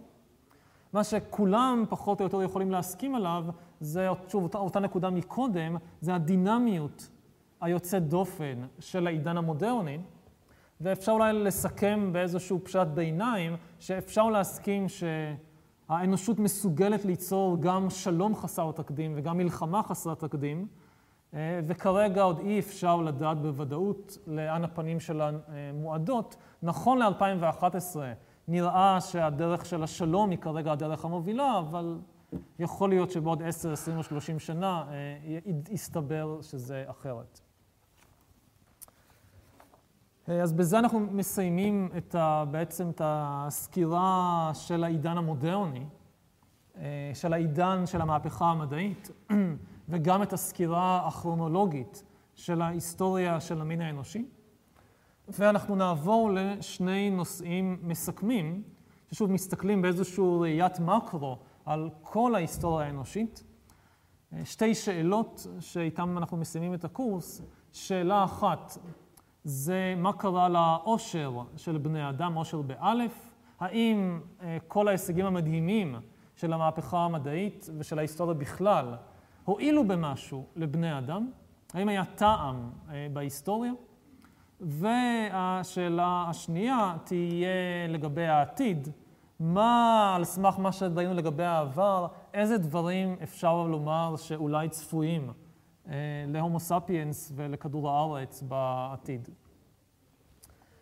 אה, אז אנחנו נתחיל עם הסוגיה הראשונה שתעסיק אותנו במה שנשאר מהשיעור הזה ובשיעור הבא, אה, שזה הסוגיה של העושר. כאמור, ה-500 שנים האחרונות, מה-500 שנים של המהפכה המדעית, היו עדות לסדרה של מהפכות חסרות תקדים. אה, כדור הארץ פעם ראשונה הופך למרחב אקולוגי והיסטורי אחד, הכלכלה צומחת בקצב מסחרר, והאנושות עשירה היום בשפע חומרי, שבעבר אפילו לא העלו על הדעת שיכול להיות דבר כזה. המדע והתעשייה מעניקים לבני אדם כוחות אדירים ואנרגיה בלתי מוגבלת בפוטנציה. הסדר החברתי והפוליטיקה וצורת החיים היומיומית של בני אדם השתנו לבלי הכר. והשאלה שכל זה מעלה זה האם בני אדם נהיו מאושרים יותר כתוצאה מכל השינויים המדהימים? האם 500 שנה של תגליות ופיתוחים והמצאות וחידושים הועילו לבני אדם? ואפשר להרחיב את השאלה הזאת עוד יותר, ובאמת לשאול את זה על כל ההיסטוריה, האם 50 אלף השנים, או במקרה הזה 30 אלף השנים, שמפרידים בין טביעת כף היד במערת שווה בצרפת, איזושהי לקט או לקטת אלמונית ששמו את כף היד שלהם על הקיר של המערה לפני 30 אלף שנה והתיזו צבע מהפה, וככה השאירו לנו את טביעת כף היד, כנראה טביעת כף היד הקדומה ביותר של אדם אה, שיש לנו? אה, האם משהו השתפר מאז ועד לעידן שלנו, עד לנקודה שבה ניל אמסטרונג אה, פורץ את גבולות כדור הארץ וצועד על, על הירח? ואם לא השתנה שום דבר, אם בני אדם היום, אם ניל אמסטרונג לא מאושר יותר מאשר סבתא רבא רבא רבא רבא רבא שלו, שזאת טביעת כף היד שלה, אז מה היה הטעם בכל השינויים והתגליות והמהפכות והמלחמות והנדודים וכיוצא בזה? אבל היסטוריונים בדרך כלל לא שואלים, לא מעלים את השאלה הזאת.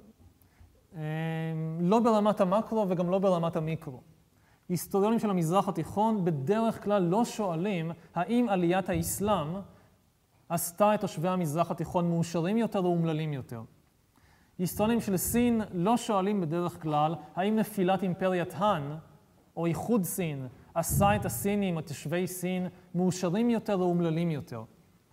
אבל במובן מסוים אלה השאלות הכי חשובות שאפשר וצריך לשאול על ההיסטוריה.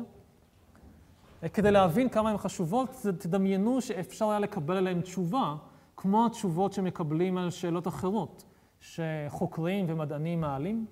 מה יקרה למשל אם נגיע למסקנה שאחרי 500 שנה של מהפכה מדעית מדהימה, לא הייתה שום עלייה או ירידה משמעותית בעושר של בני אדם.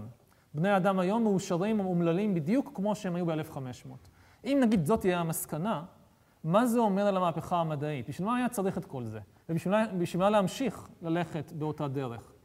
אם באותו אופן נגיד נשען על ההיסטוריה היהודית, המודרנית, מה אם נגיע למסקנה שהעושר של היהודי הממוצע היום בתל אביב הוא פחות או יותר אותו דבר, כמו שהיה העושר של היהודי הממוצע בוורשה ב-1800 או בבגדד ב-1800. אז מה היה הטעם בכל הציונות והעליות והקונפליקטים והדילמות והמלחמות וכן הלאה, אם בסופו של דבר אנשים אומללים או מאושרים בדיוק באותה מידה?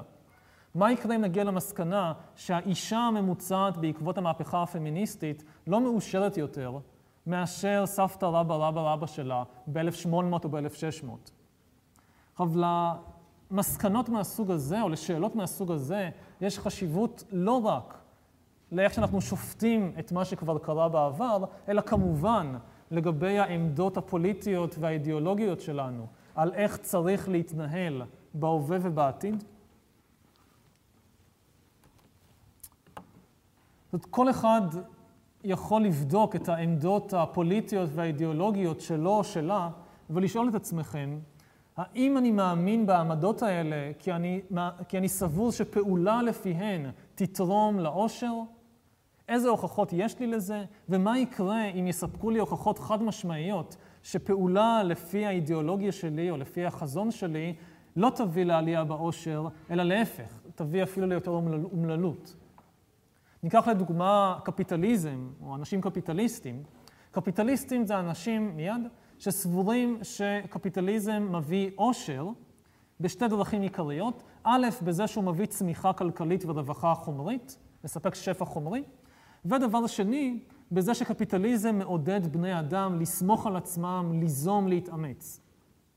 בואו נניח לצורך הדיון שמחקרים מדעיים בהיסטוריה, בסוציולוגיה, בביולוגיה, במה שזה לא יהיה, יוכיחו באותות ובמופתים שעושר חומרי ועצמאות ויוזמה ומאמץ לא תורמים לאושר של בני אדם, לאושר באלף.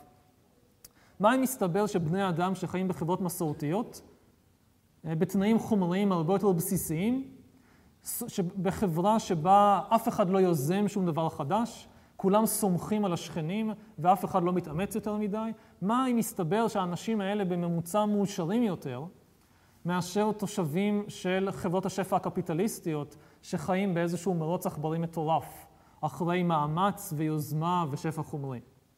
מה אם למשל יוכח שבאמת אה, נשים משוחררות הן לא מאושרות יותר ואפילו אומללות יותר מאשר נשים בחברה מסורתית שמשקיעות את רוב חייהן בלגדל ילדים ולטפל בבעל ובאבא וכן הלאה. מה אם מסתבר שנתינים של אימפריות גדולות הם יותר מאושרים בדרך כלל מתושבים של מדינות עצמאיות? האם זה לא אומר שכדאי לוותר על הסיפור הזה של מדינות עצמאיות ובאמת לדגול באימפריות. כן, הייתה פה שאלה? איך אני מגדיר עושר? אוקיי, זה מיד השאלה הבאה שעולה. אה, היסטוריונים נמנעו כמעט באופן מוחלט מלעסוק בשאלות של עושר, בדיוק מהסיבה הזאת.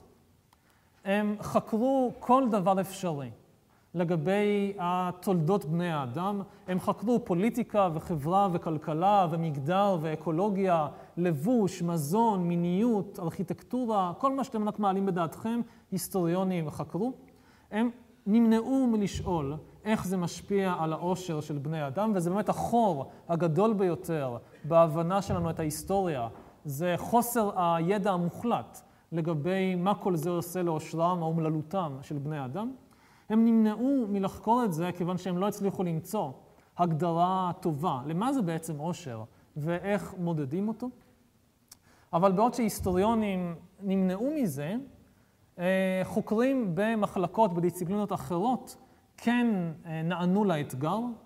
אנשים במדעי, חוקרים במדעי החברה ובמדעי החיים, בפרט בשני תחומים מובילים, פסיכולוגיה וסוציוביולוגיה, אבל היום יותר ויותר גם בתחומים כמו כלכלה, התחילו לחקור עושר באופן יסודי, על ידי זה שהם קודם כל נתנו לו הגדרה ומצאו דרך למדוד אותו, לפחות לדעתם. ההגדרה שנתנו לעושר במדעי החברה ובמדעי החיים זה שביעות רצון סובייקטיבית. Subjective well-being, זה ההגדרה. מה זה אומר? עושר זה הרגשה סובייקטיבית של בן אדם לגבי עד כמה הוא שבע רצון או היא שבעת רצון מהמצב הנוכחי או מהחיים באופן כללי. איך אפשר למדוד הרגשה סובייקטיבית? אין בעיה, לפחות לא לפסיכולוגים ולסוציוביולוגים ולכלכלנים וכן הלאה, הם מודדים המון הרגשות סובייקטיביות באמצעות שיטה מובילה אחת, שזה שאלונים. עם פסיכולוגים או סוציוביולוגים, סוציוביולוגיה זה תחום שמנסה להבין התנהגות חברתית, אה, סוציו, באמצעות אה, משתנים ביולוגיים, אה, המערכת הגופנית, אבולוציה וכן הלאה. אז איך פסיכולוגים וסוציוביולוגים מודדים הרגשה סובייקטיבית כמו עושר? הם פשוט שואלים בני אדם מה הם מרגישים על ידי סוגים שונים של שאלונים. אז זה למשל שאלון שביעות רצון סובייקטיבי טיפוסי, מאוד מפורסם. שאלון העושר של אוקספורד, שפותח ועוצב באוניברסיטת אוקספורד. אתם רוצים לראות איך זה עובד? יש בגוש 6-7, אני חושב, של מדעי החברה, כמעט כל יום יש שם כאלה שלטים, עשרה שקלים למי שרוצה ניסוי בחצי שעה, אז זה דברים כאלה הרבה מאוד פעמים, של למלא כל מיני שאלונים.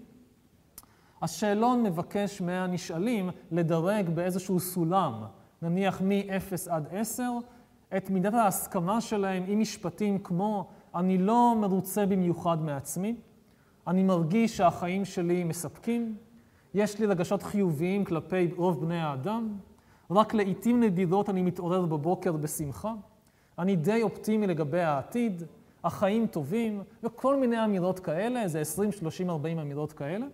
ואז משקללים לכל, ה, לכל תשובה איזה מספר, משקללים את המספרים האלה, ולפי זה עושים את החישוב של מה מדד צביעות הרצון הסובייקטיבי של האדם הזה שענה לי על השאלון. איך מזה מגיעים למחקרים גדולים בסוציולוגיה או בכלכלה או בהיסטוריה? אז פשוט נותנים את השאלונים האלה ל... לא לבן אדם אחד או שניים, אלא למאות ואלפי ועשרות אלפי בני אדם, ואז משווים בין תוצאות השאלונים לבין כל מיני משתנים אובייקטיביים שקל לנו למדוד. למשל, כמו הכנסה. אני לוקח אלף אנשים שמרוויחים עשרת אלפים שקל בחודש. ואלף אנשים שמרוויחים 5,000 שקל בחודש, נותנים להם את אותו שאלון, ועושה את כל החישובים, ומגלה ששביעות הרצון הסובייקטיבית של אנשים שמרוויחים 10,000 היא 8.7 בסולם של 0 עד 10. לעומת זאת, שביעות הרצון הסובייקטיבית של אנשים שמשתכרים 5,000 שקל בחודש היא רק 7.3 באותו סולם. מזה אני מסיק שיש מתאם חיובי בין הכנסה, בין עושר, לבין עושר באלף, שביעות רצון סובייקטיבית. באותה שיטה משתמשים לבחון הרבה מאוד משתנים שונים. למשל, משווים אנשים שחיים במדינות דמוקרטיות לאנשים שחיים במדינות רודניות. נותנים 5,000 אנשים שאלונים פה ו-5,000 אנשים שאלונים שם, ואם הסטטיסטיקה מספיק גדולה והשאלון מספיק ענף, מניחים שזה מספק תשובות טובות. באותו אופן בודקים משתנים כמו נניח האם נשואים יותר מאושרים מאשר גרושים או רווקים או אלמנים, או במקרה הזה משווים לא דמוקרטיה או אה, משכורת, אלא פערים. מסתכלים, אפשר למדוד בצורה די ברורה מהם הפערים החברתיים בשכר בתוך כל מדינה, ואני יכול לבדוק האם יש מתאם חיובי או שלילי או שום מתאם בין פערים חברתיים לבין רמת עושר. האם מדינה שוויונית יותר, אפילו אם היא ענייה יותר, האנשים בה יהיו מאושרים יותר מאשר מדינה עשירה עם פערים חברתיים אה, רציניים.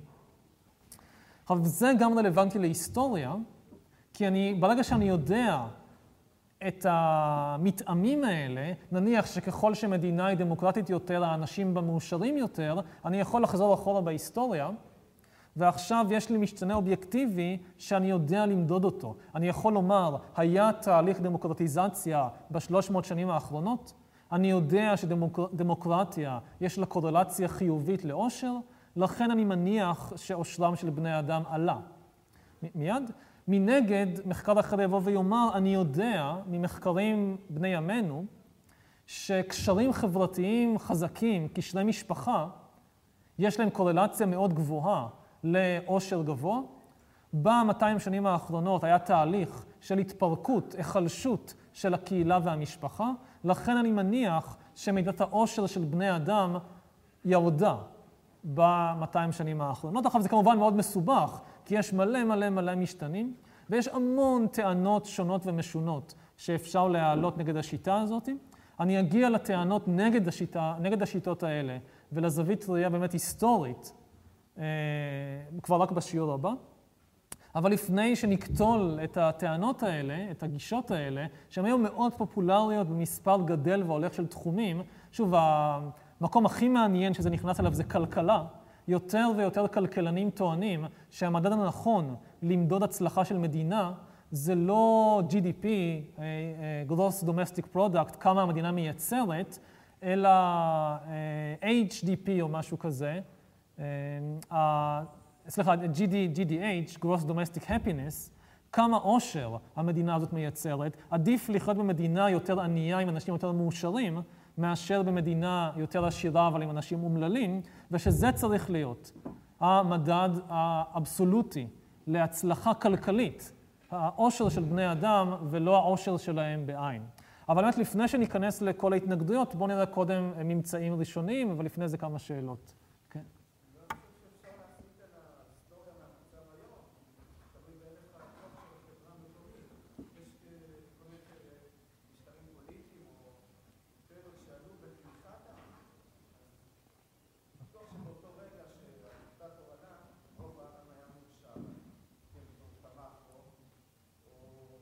אם הוא דיקטטור, הוא בדרך כלל לא עולה בזה שרוב העם אה, מעלה אותו לשלטון, אבל אוקיי, זה, זה נכון, שוב, יש, זה סוג הטענות שרציתי לדחות אותן. קודם, יש פה תחום מחקר חדש, סוער ומעניין, בואו קודם נשמע כמה מהדברים המעניינים שיש לתחום הזה לומר על האנושות וההיסטוריה שלה, ואז נעבור לראות את החוליות החלשות אה, בסיפור הזה, שזה כאמור כבר יהיה רק בשיעור הבא.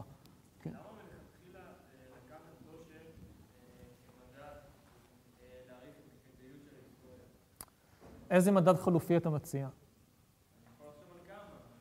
כמו למשל מה?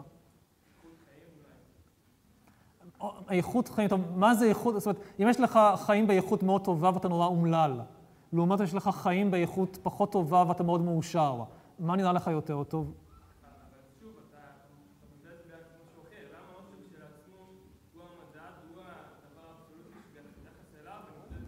כי כשאני מודד דברים אחרים, אז מסתבר שהם פח... יותר חלשים, כי בדרך כלל דברים אחרים, כשבודקים אותם לעומק, מסתבר שאנשים פשוט תופסים אותם בתור מה שנקרא פרוקסי, בתור קירוב לאושר. אנחנו רוצים, נגיד, שלום, כי אנחנו מניחים שאוש... ששלום תורם לאושר. אם, אם היה מסתבר שזה לא נכון, אז זאת אומרת, שוב, למה לפתור את הסכסוך המזרח-תיכוני למשל, אם מלחמה עושה אנשים מאושרים יותר? אם היה מסתבר שאנשים מאושרים יותר בזמן מלחמה, אז זה לא היה ברור, נגיד אבירים בימי הביניים, שבשבילם מלחמה זה מה שעושה להם את החיים, לא חיפשו שלום. מאחורי רוב הדברים שאנחנו מחפשים, גם ברמה הבינלאומית, ואנחנו, יש הנחות סמויות שהן ברורות מאליהן, שהן שקופות. אה, זה בטח מביא לאושר, ולכן בואו בוא נפעל, בוא נפעל לשם.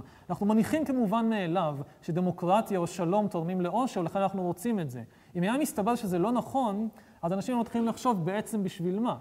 זה המקום שזה הכי בולט היום, זה בכלכלה, שבאמת יש אגף שלם של כלכלנים שהולך וצובר תאוצה, שאומר כלכלנים הרבה מאוד זמן היו שבויים בידיים של הסיפור של צמיחה.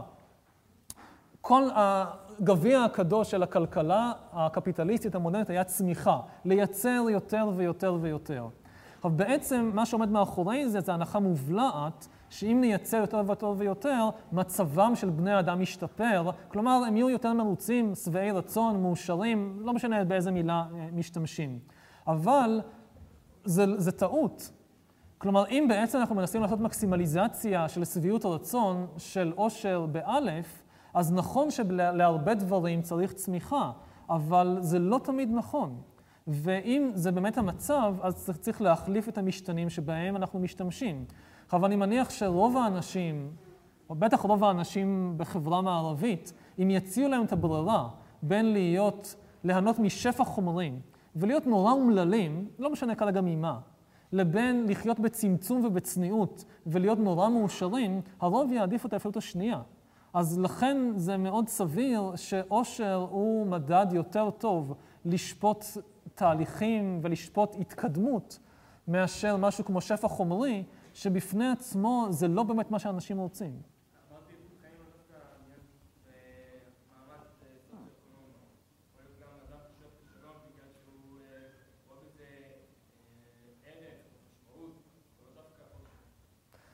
אדם יכול לשאוף לשלום כי הוא רואה בזה ערך או משמעות, אבל אם תברר מה בדיוק הערך שיש שם, אז רוב האנשים יגידו, במלחמה אנשים סובלים, במלחמה אנשים מתים, במלחמה אנשים נפצעים, ההורים שלהם, הילדים שלהם, הנשים שלהם, הבעלים שלהם נהיים אומללים, לכן מלחמה זה לא טוב. אם מלחמה הייתה באיזשהו אופן גורמת לאושר, אנשים יהיו שמחים יותר, מרוצים יותר ממצבם וכן הלאה, מה היה רע בה? עכשיו זה נשמע מגוחך, כי ברור לנו, ש... נדמה לנו לפחות שברור לנו שזה לא המצב. למרות שהיו עמים בהיסטוריה שחשבו שמלחמה זה מפתח לאושר, נגיד כמו המונגולים, או כמו ויקינגים, ש... מה, עושים עם המלחמה? אבל לפחות היום זה די ברור ש... שזה זה, אז, אז זה נשמע מגוחך. אבל בדברים אחרים, באמת, כמו נגיד שפע חומרי, שם זה ביקורת יותר מעניינת, שבעצם מאחורי כמעט כל המדדים, שאנחנו מנסים למדוד הצלחה של דברים, מסתתר המדד הזה של עושר באלף. ואם זה ההנחה המובלעת מאחורי המדדים האחרים, אז הדבר הנכון לעשות זה לנסות לפצח, את, לפרוץ דרך המסכים האלה וללכת על הדבר האמיתי. אתם רוצים לדעת איזה מדינה באמת היא מדינה שכדאי לחיות בה, הדבר החשוב זה לא בהכרח מה היצור הגולמי השנתי שלה, אלא כמה התושבים שלה מרוצים ומאושרים, או שמחים, או שבעי רצון, או איזה מילה נרדפת שאתם מעוניינים להשתמש בה. אבל בשיעור הבא נראה ביקורות חריפות על, ה, על הגישה הזאת, אבל לפחות במחשבה ראשונית, בטח לבני המערב המודרני, נשמעת גישה סבירה.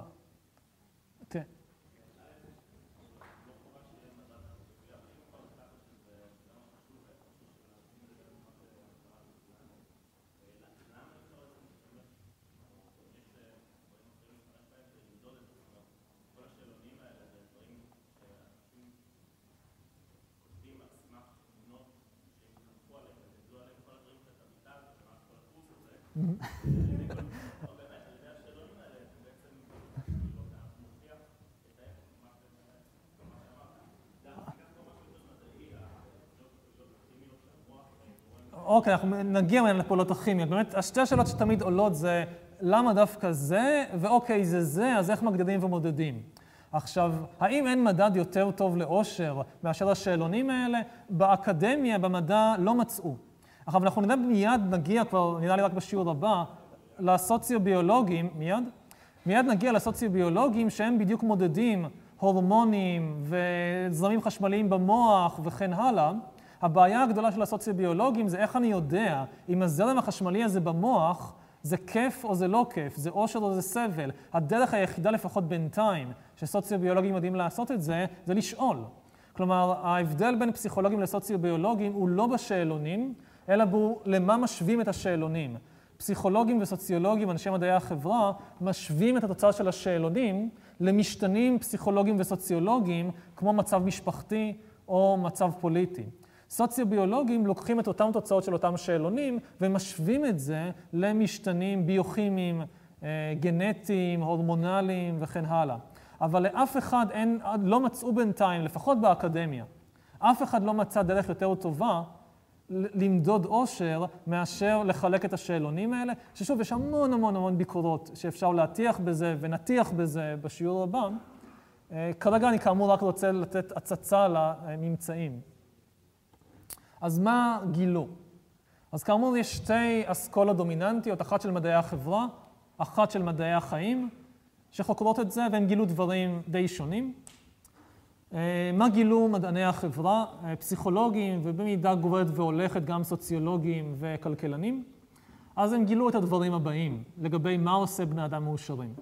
ממצא אחד חשוב, מפורסם, זה שכסף מביא אושר. אבל רק עד נקודה מסוימת, ומעבר לנקודה הזאת כסף או עושר חומרי הוא חסר חשיבות. לגבי אנשים שנמצאים בתחתית הסולם הכלכלי, איפה בדיוק יש כל מיני מחקרים, עשרות אלפים שקל, 12,000 שקל, 18,000, 8,000 שקל, אבל אנשים בתחתית הסולם הכלכלי, כסף מביא עושר חד וחלק. אם אתם אם חד-הורית, בדימונה שמגדלת שלושה ילדים ממשכורת של 3,000 שקל בחודש, שאתם מנקים חדרי מדרגות, ואתם תזכו עכשיו בלוטו במיליון שקל, הדבר יביא לעלייה משמעותית וארוכת טווח באושר שלכם. שוב, באופן סטטיסטי, יש תמיד המקרים היוצאי דופן, אבל זה סטטיסטיקה. סליחה? ארוכת טווח לשנים, לא לשבועות. עכשיו, אם לעומת זאת, אתם מהנדסת מחשבים שמרוויחה 20 אלף שקל בחודש וקיבלתם העלאה למשכורת של 40 אלף שקל בחודש, או זכיתם בלוטו במיליונים, אתם תהיו נורא נורא מרוצים במשך שבוע-שבועיים. לטווח הארוך של חודשים ושנים לא תהיה לזה שום השפעה. אתם תתרגלו מאוד מהר למכונית העוד יותר יוקרתית, לדירה העוד יותר מפוארת, למסעדות העוד יותר אה, משובחות, ותתייחסו לכל זה כמובן מאליו. לטווח של שנה-שנתיים, זכייה בלוטו עבור בן אדם שמלכתחילה היה ממוקם נניח במעמד הבינוני, אין לה שום השפעה חיובית על מידת העושר שלו באלף. ממצא אחר, אה, מפורסם ומעניין, זה שהרעה במצב הבריאותי נוטה להוריד את העושר של בני אדם באופן מיידי, אבל לאורך זמן מחלה או הרעה במצב הבריאותי מביאה אומללות אך ורק אם היא ממשיכה להחריף ללא הרף. אנשים שהתגלתה אצלם מחלה קשה, נניח כמו סוכרת, הרבה פעמים ייכנסו לדיכאון בטווח הקצר של ימים ושבועות, אבל בטווח הארוך, בתנאי שהמחלה שלהם לא מחריפה ומחריפה ומחריפה כל הזמן עוד, הם יתרגלו למצב החדש שלהם, והם לא יהיו אומללים יותר מאשר אנשים בריאים. חולי סכרת כרוניים לא יותר אומללים בממוצע מאשר אנשים בריאים לחלוטין, אפילו לא יותר אומללים בממוצע ממה שהם עצמם היו לפני שהם לקו או גילו את המחלה. אז אם נחזור לאותה מהנדסת מחשבים, עמידה, אם היום היא תעשה תאונת דרכים ומהיום עד סוף החיים שלה תצלע, או אם היום יגלו שיש לה סכרת, או אם היום היא תזכה בלוטו, בעוד שנתיים יהיה לאירועים האלה בדיוק אותה השפעה על כמה שהיא תהיה מאושרת. לזכות בלוטו ולהיות בתאונת דרכים שגורמת לצליעה לכל החיים זה אותו דבר. לפחות, שוב, לאנשים מה, מעל רף מסוים של קו עוני.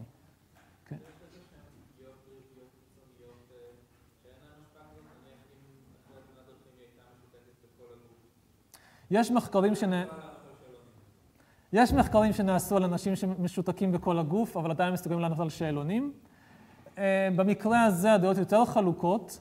אין ספק שלטווח הקצר הפגיעה היא הרבה יותר מסיבית, אבל גם בית שמאי מסכימים שלטווח הארוך הפגיעה ברמת העושר של האנשים האלה היא הרבה הרבה פחות משמעותית ממה שהיינו חושבים במחשבה ראשונה.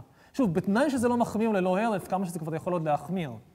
אבל גם אנשים שסובלים מבעיות שבינינו היו איומות ונוראות, אם המצב פחות או יותר מצליח להתייצב, וזה לא שכל שבוע, שבועיים עוד מכה נוחתת עליהם, הם בסופו של דבר חוזרים לרמת עושר אה, פחות או יותר אותו דבר.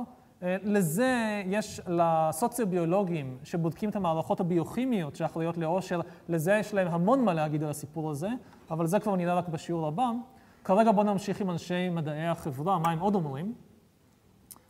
בעוד שמרודף אחרי כסף, לפחות ברגע שעוברים איזשהו קו עוני, אה, מתגלה בתור מרדף סרק. זה בזבוז זמן לחפש העלאה במשכורת, אם כבר יש לכם נגיד 15,000 שקל בחודש. פשוט לא יעזור לכם בכלום, תשכחו מזה.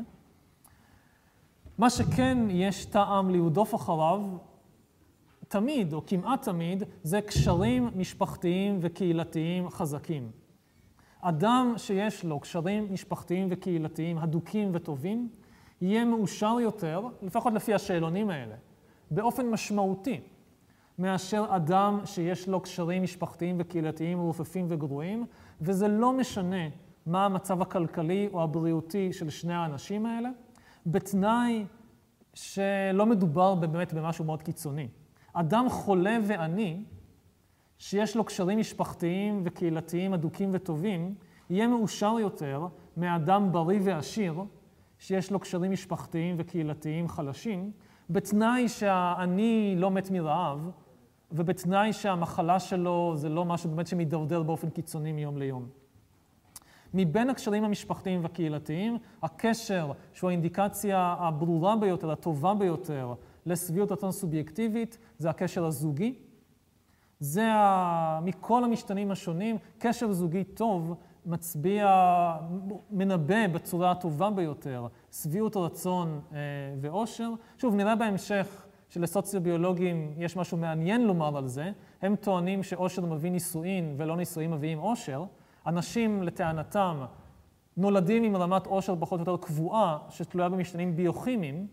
אנשים שהם פשוט מאושרים ושמחים ומרוצים מטבעם, כולם רוצים להתחתן איתם, ואחרי שהם מתחתנים, קל להישאר איתם בזוגיות, ולכן האנשים האלה פשוט באמת נשואים יותר זמן ויותר טוב, אבל בן אדם דיכאוני והגמומי מטבעו, נישואים לא יעזרו לו. אבל זה, זה אומרים הבי, הביוכימאים והסוציוביולוגים, אליהם נגיע בשיעור הבא.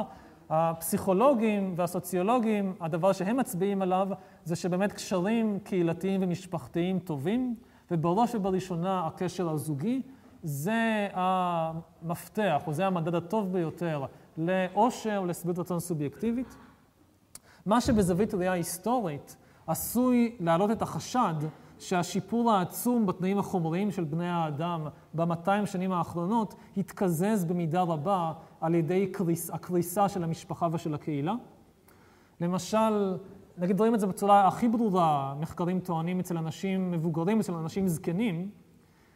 אה, אדם זקן לפני 200 שנה, שהיא, הוא, סבתא, סבא, ממשיכים לגור עם המשפחה, להיות חלק ממנה, מתוך המרקם החיים המשפחתיים, הנכדים והנינים, תוך כדי זה שבאמת אין להם ביטוח בריאות ואין קופת חולים ואין תרופות, יכול להיות שהמצב שלהם בעצם היה יותר טוב מאשר איזשהו סבא זקן שגר לבד היום בדירת ארבעה חדרים, שהנכדים שלו מבקרים אותו פעם בחודשיים, וחוץ מזה באה איזו עובדת סוציאלית או איזו פיליפינית שמטפלת בו. אז יש לו תנאים חומריים הרבה הרבה הרבה יותר טובים, אבל יכול להיות שהוא בסופו של דבר אומלל יותר או מרוצה פחות ממצבו בגלל הקריסה של המערכת המשפחתית והקהילתית. אה, אז אנחנו נעצור בנקודה הזאת, ובשיעור הבא נתחיל עם עוד כמה ממצאים פסיכולוגיים וסוציולוגיים על מה מביא לאושר, ואז נעבור להסתכל מה אומרים על זה הביוכימאים והסוציוביולוגים, ואז נסתכל מה אומרים על כל זה ההיסטוריונים.